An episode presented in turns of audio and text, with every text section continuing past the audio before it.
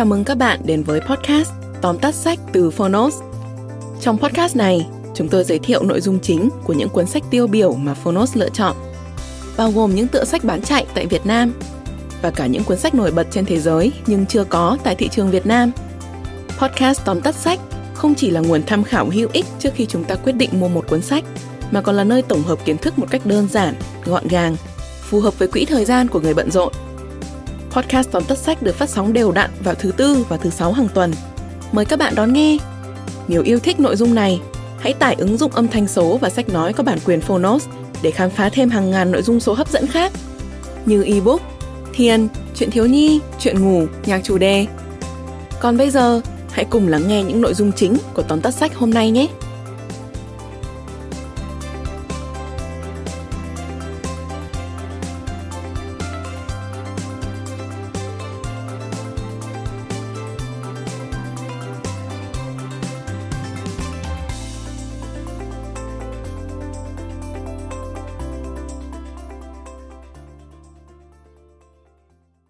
Bạn đang nghe từ Phonos. Tóm tắt sách Dạy con làm giàu Tập 3 Hướng dẫn đầu tư Tác giả Robert T. Kiyosaki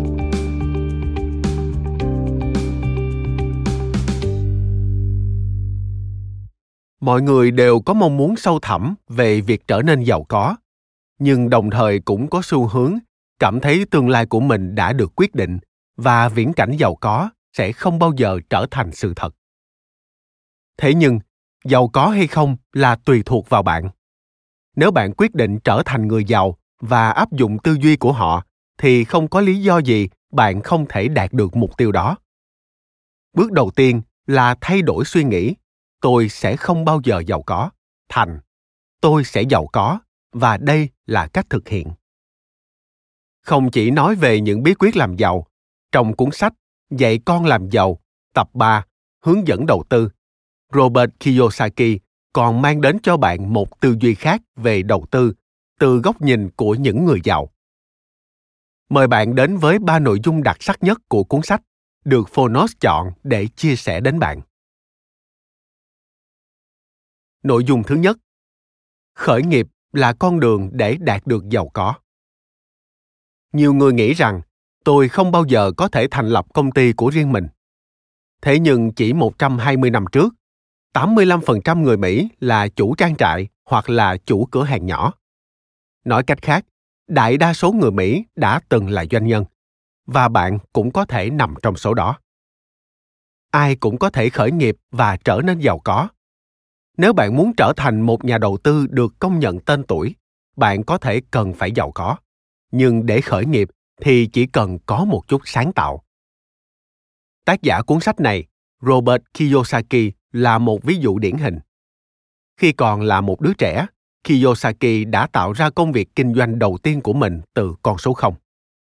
Ông thấy một cửa tiệm vứt bỏ những cuốn truyện tranh cũ và xin lại số đó từ họ.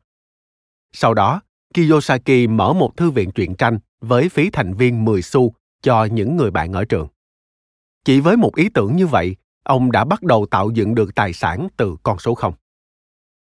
Lý do khiến nhiều người chần chừ là thời gian và tiền bạc. Rất nhiều hóa đơn hàng tháng cần bạn chi trả. Làm sao có thể từ bỏ công việc đang làm, phải không? Làm sao để biết được đâu là thời điểm có thể bắt đầu kinh doanh? Sự thật là bạn hoàn toàn có thể bắt đầu với việc kinh doanh bán thời gian và một số nhà lãnh đạo doanh nghiệp giỏi nhất thế giới đã làm như vậy. Michael Dell bắt đầu công ty máy tính Dell bằng cách làm việc bán thời gian trong phòng ký túc xá ở đại học. Rồi sau đó trở nên giàu có đến mức ông quyết định bỏ học. Jeff Bezos khởi nghiệp với Amazon tại một gara và làm việc bán thời gian. Ngày nay, công ty của ông trị giá hơn 500 tỷ đô la Mỹ. Sẽ chẳng có công ty vĩ đại nào hết nếu những doanh nhân này không đủ can đảm để bắt đầu mọi thứ từ thời gian rảnh của họ. Một khi bạn đã sở hữu một doanh nghiệp, bạn sẽ có nhiều lựa chọn. Bạn có thể tái đầu tư số tiền kiếm được vào các tài sản khác, hay có thể phát triển doanh nghiệp và sau đó bán lại nó. Hoặc bạn cũng có thể cổ phần hóa. Cả ba đều có thể là con đường dẫn đến sự giàu có mà bạn sẽ không bao giờ có cơ hội trải qua khi làm nhân viên hãy nhớ rằng, tất cả chúng ta đều có tiềm năng để khởi nghiệp, chỉ là chúng ta chưa biết cách mà thôi. Nội dung thứ hai, ba điều cần lão luyện để có một công ty tuyệt vời.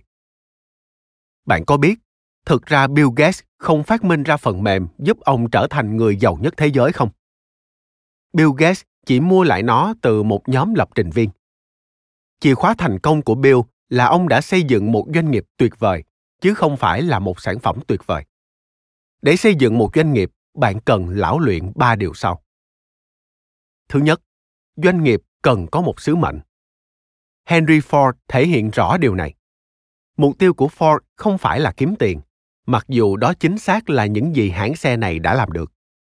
Sứ mệnh của ford là dân chủ hóa ô tô, đưa xe hơi đến với đông đảo công chúng henry ford theo đuổi sứ mệnh này không ngừng và thành công cũng theo đó mà đến. Hãy tìm sứ mệnh của công ty bạn, một sứ mệnh phù hợp với mục tiêu tài chính và giúp bạn luôn đi đúng hướng. Thứ hai, mọi nhà lãnh đạo đều cần có một đội ăn ý. Bạn có thể là kế toán, luật sư hoặc bán bảo hiểm, nhưng bạn không thể đóng vai cả ba.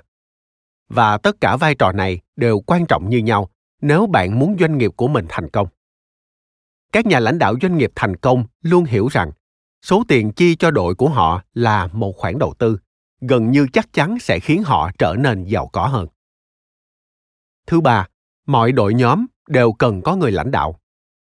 Ai từng phục vụ trong quân đội cũng đều biết rằng lính sẽ không tuân theo một nhà lãnh đạo kém cỏi.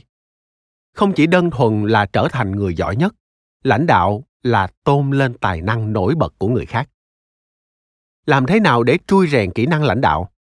Hãy xung phong. Trong nhiều nhóm, nhiều người không muốn mang trách nhiệm lãnh đạo. Vì vậy, bất cứ ở đâu, tại nơi làm việc hay ở cộng đồng địa phương, hãy tình nguyện làm lãnh đạo. Đó là cơ hội tuyệt vời để bạn nhận được phản hồi và cải thiện mình.